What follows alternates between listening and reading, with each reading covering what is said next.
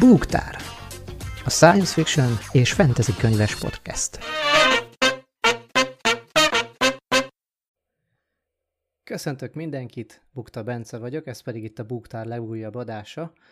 A mai vendégem pedig Szabó Lajos, akit az online térben Vikomt néven ismerhet mindenki, és a fantasyről fogunk beszélgetni. Szia Lajos! Szia! Üdvözlöm a hallgatókat is!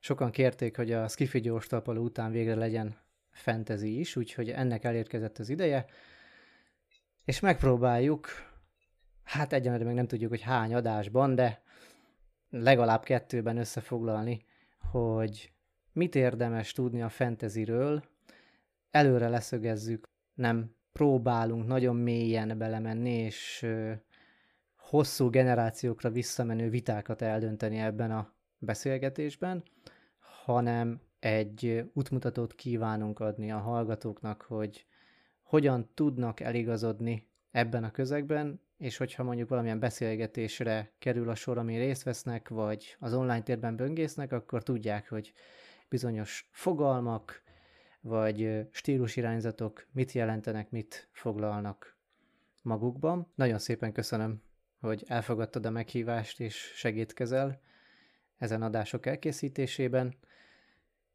Szerinted hol érdemes kezdeni, hogyha a fantasyről akarunk beszélgetni általánosan? Hogyha valaki megkérdezni tőled, aki ilyen teljesen ismeretlen ebben a közegben, hogy na jó, de nem, mi is az a fantasy? A fantasynek többfajta megközelítése van.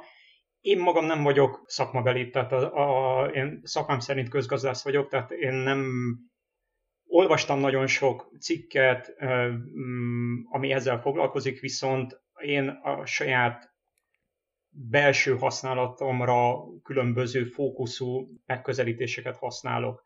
Tehát a, a fantasynek a legtágabb fókuszú megközelítése az, hogy minden olyan ö, műalkotás, amiben valami természet felé, természet elem hangsúlyosan megjelenik. Ez a legtágabb, legtágabb fókuszú megközelítés, és a, ahhoz, hogy ez kicsit értelmezhetőbb legyen, illetve szűkebb, és a, a modern olvasó is megtalálja magának a, az igazi fentezit, illetve azt a fentezit, amit, amit a könyvesboltok könyves polcairól is le tud emelni, ezért érdemes ezt a, a nagyon tágfókuszt szűkíteni.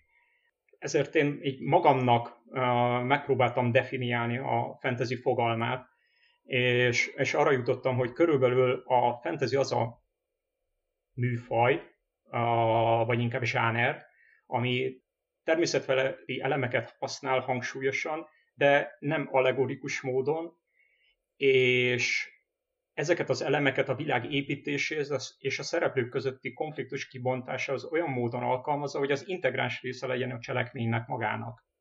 Belső logikáját tekintve pedig a, a, az egész az egy konzisztens és koherens egész maradjon. Most ez egy viszonylag elméletinek tűnő megfogalmazás, ezért inkább így, így végig is ki is bontanám egy kicsit, hogy, hogy mit értek ez alatt. Tehát a természetfeletti elemek szerintem ez a legegyszerűbb, ez nyitja a legtágabbra a fókuszt, ugyanis természetfölötti elemeknek tekintjük azt, ha egy műalkotásban mágia, mágikus teremtmények, istenek, túlvilági lények, szellemek, stb. megjelenik, és ez nagyon-nagyon tág fókusz. Tehát ebbe belefér a, a mesétől kezdve az eposzokon keresztül a minden, gyakorlatilag a rémtörténetek, minden, minden. És ezek egyébként rokon műfajok is, illetve rokon, zsáner, zsáner, rokon elemeket használó zsánerek, amelyeket mondjuk egy akadémikus vizsgálódás során érdemesebb, érdemes megvizsgálni, vagy arra felhasználni, hogy a rokon, illetve eltérő elemeket eh, kielemezze egy-egy erre nálam sokkal szakavatottabb eh, és hozzáértőbb eh, kutató.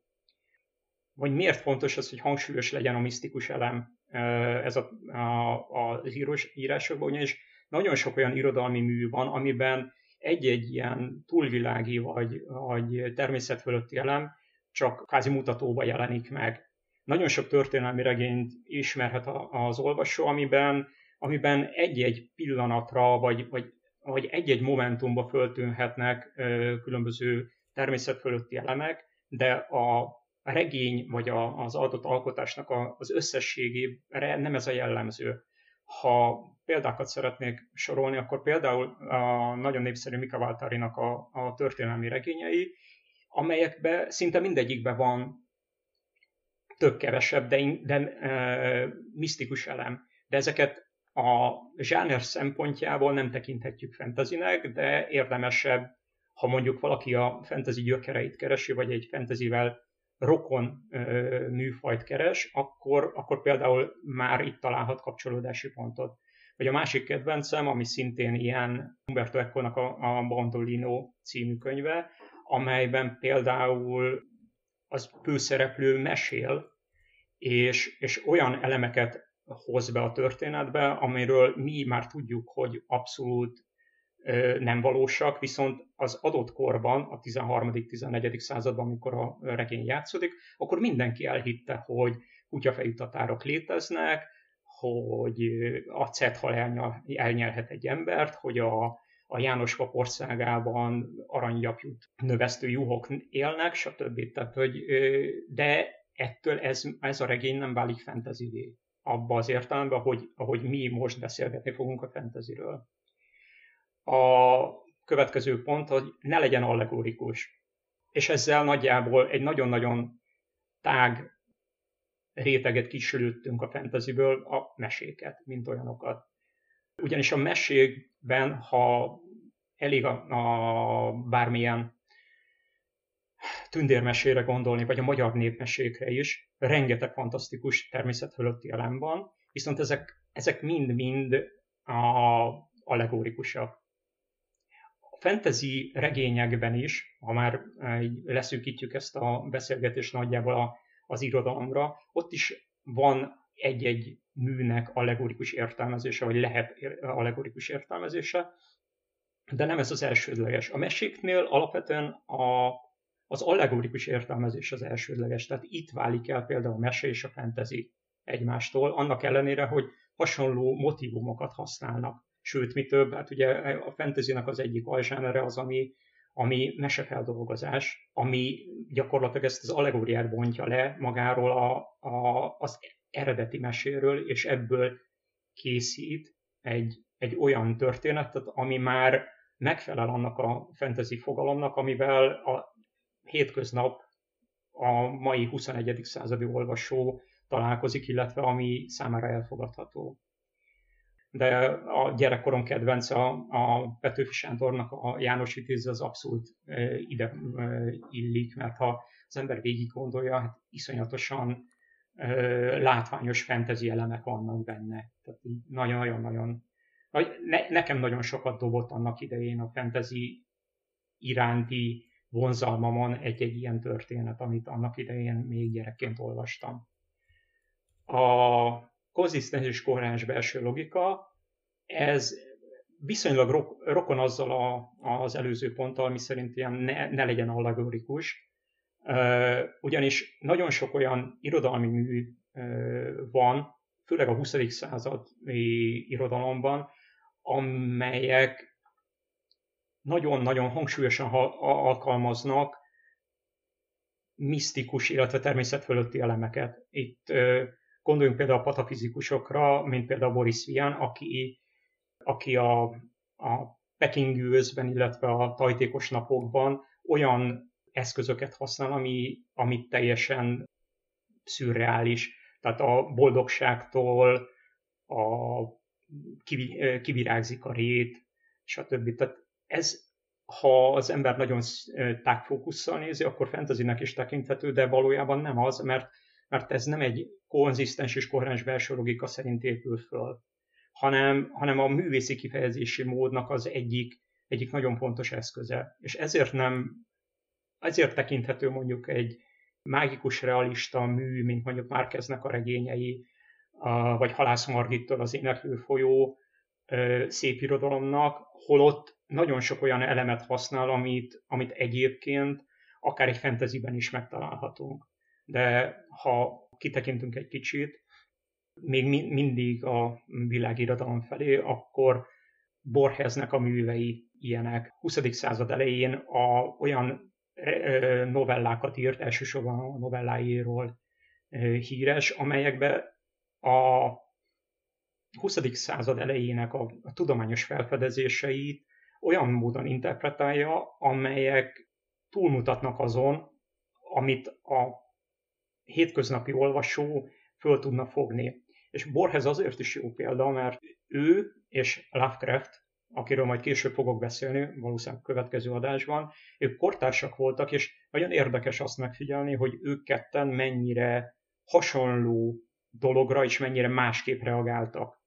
Tehát ugyanúgy a, a világegyetemnek a hihetetlen bonyolultságán, illetve a megismerhetetlenségén, illetve az ember csekélységén, jelentéktelenségén megrémülve, hasonló eszközöket felhasználva, de egészen más irodalmi szintet tudtak megszólítani illetve olvasóközönséget tudtak megszólítani, és ami még érdekes például, hogy Borges maga is olvasott Lovecraftet, sőt van egy olyan novellája, amiben Lovecraftre hivatkozik.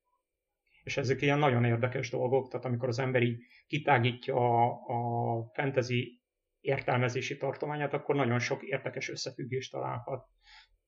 De a 21. század két ilyen fene gyereke, a, legalábbis az én szememben, a modern irodalomnak, az egyik a Murakami Haruki, a másik pedig a Viktor Pelevin, ők mind a ketten erőszeretettel használnak misztikus elemeket a regényeikbe, és, és az ő regényeik, mondjuk uh, uh, Murakamitól a Kurbli Madár kolónikája, azok az például nagyon izgalmas olyan szempontból is, hogy, hogy meg lehet-e húzni a határt, hogy akkor ez most misztikus regény, egy teljesen álomlogika szerint felépített regény, ami, ami egy ponton elrúgja magát a valóságtól, és, és felülemelkedik ezen az egészen, vagy, vagy egy fentezi.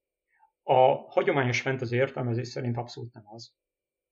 De a Pelevinnek mondjuk a Metamor Szent könyve, ami egy alakváltóról szól, ezt viszonylag egyszerű lenne, akár, vagy az Empire V, aminek a főszereplői vámpírok, azokat, azokat nagyon egyszerű lenne egyébként, ö, egyszerű nagy ilyen hivatalos zsáner regényként értelmezni, viszont van egy olyan szintje az olvasatának, ami viszont ezen jóval túlmutat. Tehát én ezért gondoltam azt, hogy ezt így próbálom kifejteni, vagy kibontani, hogy, hogy nagyon sok olyan irodalmi mű van, és tényleg most itt a fantasy kizárólag az irodalomra értelmezze, mert ugye természetesen nem csak az irodalomban van fantasy, hanem képzőművészetbe, filmbe, zenébe, stb. Tehát nagyon sok műfajon, illetve műnemen átível ez a zsáner. Mennyi érdekességet találhat a, a, az olvasó. De, és úgy gondolom, hogy ezek azok a pontok, ahol ha már az ember beletanult ebbe az egész műfajba, akkor, akkor nagyon sok érdekességet tud felfedezni. De ezt célszerű inkább tényleg egy a szakembereknek hagyni, a egyszerű olvasóként pedig csak élvezni ezeket a műveket, és, és örülni annak, hogyha az ember felfedez egy-egy ilyen kapcsolódási pontot. Hát egyébként, amit most az előbb mondtál, az tökéletesen bemutatja, hogy miért nehéz téma, de, de viszont abból azt mondom, jó, hogy nem, nem csak magát a fogalmat próbáltad megfogni, hanem negatív meghatározásból próbáltál közelíteni, viszont valószínű a, hát nem ebben a szakmában, vagy ebben a területen dolgozó hallgatók érezni fogják, hogy mondjuk egy közoktatásban szerzett ismeretanyaggal mennyire nehéz lesz ebben a, ebben a terület, vagy ezen a területen eligazodni. Még a gyökerek kapcsán egy szerettem volna, mielőtt rátérsz, hogy van az a közhiedelem, hogy mind a skifi, mind a, mind a fantasy az Shelley-nek a Frankensteinjéből ered, és hát most rá fogsz világítani, hogy ez mennyire tévhit. Hát ö, igen. Tehát eleve a, a science fiction-nél is túlzás azt gondolni, hogy, hogy onnan indult. Igazából a science fictionnek is vannak előzményei. Azt szoktam mondani, hogy mindennek van előzménye. Tehát gyakorlatilag, ha nincs új a nap alatt, csak mindig ugyanannak a, vagy hasonló dolgoknak a fejlődését, evolúcióját követhetjük nyomon.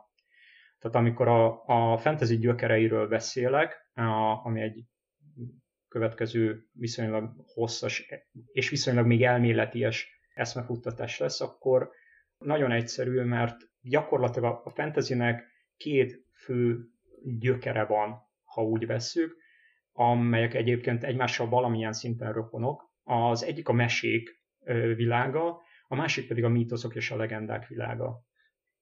A mesék világa az egyértelmű, itt utaltam is már az előző monológom során, hogy, hogy rengeteg olyan természet fölötti eremet használó mesé, mesével találkozhat bárki, aki egy picit is érdeklődött meg, akinek volt uh, erre fogékonysága, amelyek uh, hasonló motivumokat használnak, mint a fentezik. A tündérmesék, rémtörténetek, kísérteti históriák. A tündérmesék, mint olyanok, a, azok az egyik legtisztább gyökerei a, a, a high fantasynek, de a rém történetek, kísértett históriák szintén nagyon fontosak, mert azok pedig a, a dark fantasy, illetve a, a horror, a, illetve az urban fantasynek egyfajta előképei. A, de még a meséknél is fontosabb egyébként, és, és sokkal közelebbi vagy jobban átérezhető, hogy miért is beszélek a, a gyökereiről, mikor a különböző mítoszokról, mondákról és legendákról próbáljuk meg lefejteni a, a, a középiskolai tananyagnak a, a nehézkességét. Maradjunk ennyibe. Tehát ha az ember belegondol abba, hogy mondjuk a görögök, vagy akár hogyha visszamegyünk egy picit még a, a múltba, az első írásos emlékek, a Gilgamesh eposz, mint olyan, a, az is egy, egy hős történet, amit tele van a mai modern értelembe vett fantasy elemekkel. A, de ha, ha például a, ha ugrunk egyet, és, és egy közismertebb eposzra térünk rá, akkor mondjuk az aranygyeplő legendája, az argonauták története, az pedig gyakorlatilag minden egyes quest fantasy az őse. Tehát amikor jön egy feladat, jön egy feladat amit, amit teljesíteni kell, a hősök útra kelnek, istenek támogatják őket, istenek akadályozzák a, a, az ő előrejutásukat, meg kell küzdeniük egy, egy gonoszszal, le kell győzni valakit, meg kell oldani egy rejtét, meg kell szerezni a kincset, ezzel, és, és ezzel haza kell térni. Tehát, hogyha ha úgy vesszük, a, a epikus fantasy ebbe gyökeredzik. Tehát ilyen nagyon-nagyon tisztán végig lehet venni, és nem egy olyan művet találunk a, a világirodalomba, ami akár egy az egybe fel is dolgozza ezeket a, az eposzokat. Tehát mondjuk az aranygyepő legendáját nagyon sokan feldolgozták, de az Odüsszejának a történetét, a Trójai mondakört is rengetegen feldolgozták. Ennél jobban talán csak az Arthur mondakör van feldolgozva. A kerekasztal lovagjainak a történetei, azok mind-mind úgy félig meddig a népszáján alakultak ki, ami utána a írásos formát öltött, és, különb, és, és egyébként vándormotívumként megjelentek nem csak a, a brit irodalomba, az angol száz irodalomba, hanem Európába, sőt átszivárgott egészen Magyarországra is. Tehát ha az ember olvasta mondjuk a mondák, a régi magyar mondák című alkotást, akkor abban rengeteg olyan motivumot ismerhet föl, ami mondjuk a kerekasztal lovagjainak a történetéből ismerős. Tehát én például gyerekként olvastam még, hogy ott talán a, nem tudom, talán István király, vagy nem is tudom már, hogy melyik, melyik nagy királyunkról volt egy olyan mítosz, ami szerint ő alszik valahol a Mátrában, vagy a, akárhol, és hogyha szükség lesz rá, akkor majd föltámad. Ezt egy az egybe át, át, átvette a magyar néphagyomány az Artur mondakörből, mert ugye Arturról ugyanez a a fáma.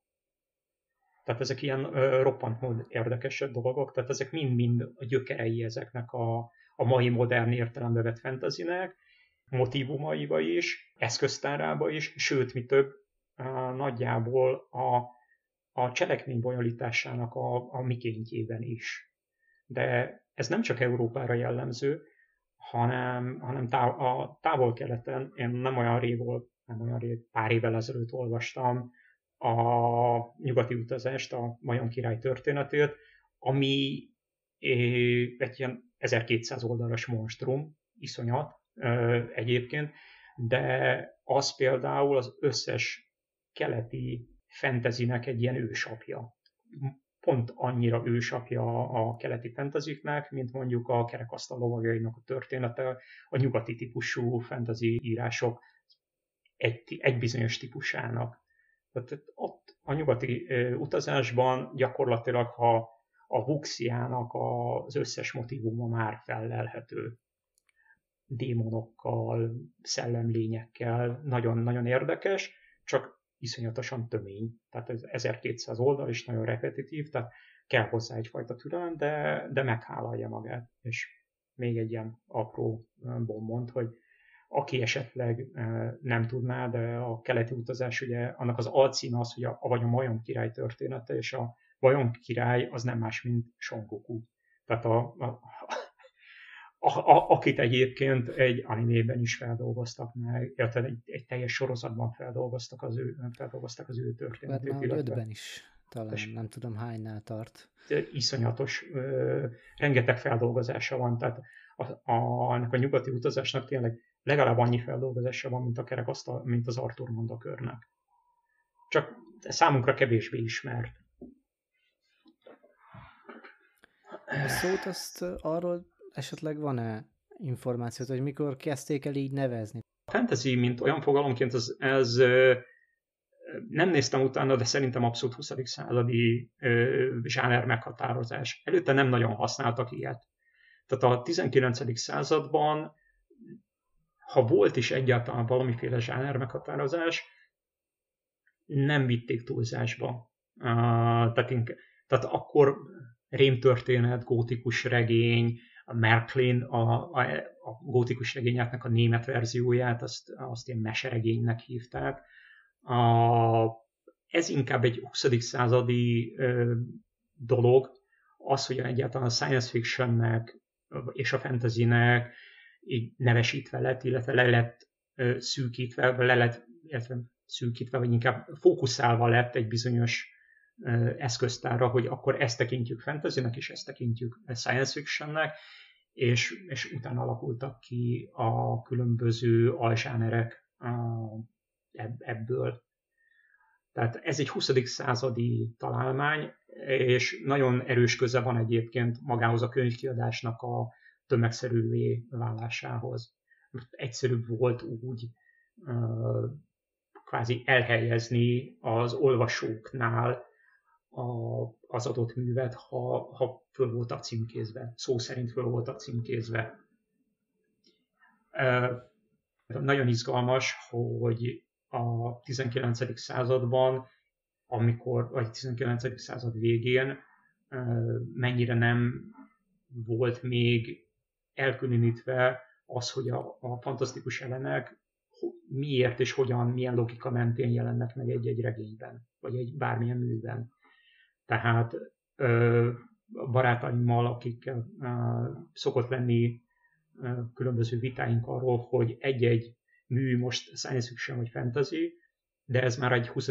de ez a 20. századnak a második felétől vált el ennyire élesen, és itt sem válik el élesen egyébként, ezt már most le kell szögeznem, csak, csak markánsabban a 19. század abszolút nem vált el egymástól, nem is volt olyan, ugye maga a science fiction kifejezés is egy 20. századi, azt hiszem 20-as években alkotta meg Hugo Granzweck, a fantasy az szintén nagyjából akkor tájt kezdett el zsáner meghatározásként egyáltalán így a köztudatba átszivárogni mondjuk a Wells-nek a műveit többnyire például még tudományos románcként de, apostrofálták.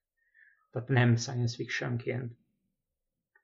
És, és Velsnél is, illetve tehát igen, tehát Velsnél is nagyon sok olyan mű van, a legismertebb művei azokat manapság viszonylag könnyen be lehet sorolni a science fiction zsánerébe, de van nagyon sok olyan műve, ami, ami inkább misztikus irányultságú volt, amelyeket mostanában inkább fantasyként definiálnánk. De a saját korában nem voltak ezek fantasyként definiálva, mert nem létezett egyáltalán fogalom. Vagy mármint, hogy zsáner meghatározásként nem létezett. A fantasy, mint, mint kifejezés természetesen ismert volt, de az nem ugyanaz.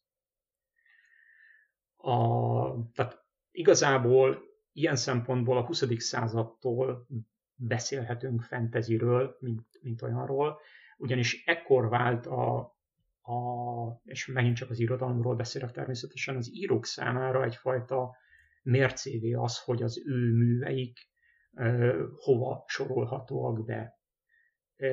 Ebben nagy szerepe volt mm, a 20. század 20-as, 30-as éveiben az amerikai regénykiadásnak, már szerette volna, a, nagyon tömegszerű volt ez a termelés, és nagyon szerette volna megszólítani a, azt a bizonyos réteget, aki egy bizonyos élményre vágyott. Tehát egy, egy a zsáner meghatározás szerintem egy ilyen élményközpontú ö, fogalom, mint olyan. Tehát aki fentezit szeretne olvasni, az alapvetően, és akkor visszakanyarodok a legelejére, egy bizonyos élményt keres, és aki a fantasynek bizonyos alzsánereit szeretné, az pedig ez, az élményen belüli is szeretne szelektálni. És szeretne a, a, abból a bizonyos élményből egy, egy sokkal markánsabbhoz hozzájutni. És valójában így alakult ki maga a fantasy zsáner, és, a, és utána a természetes evolúció során a fantasynek különböző alzsánerei is. Lajos segítségével sikeresen áttekintettük a fantasy fogalmát, gyökereit és kialakulását.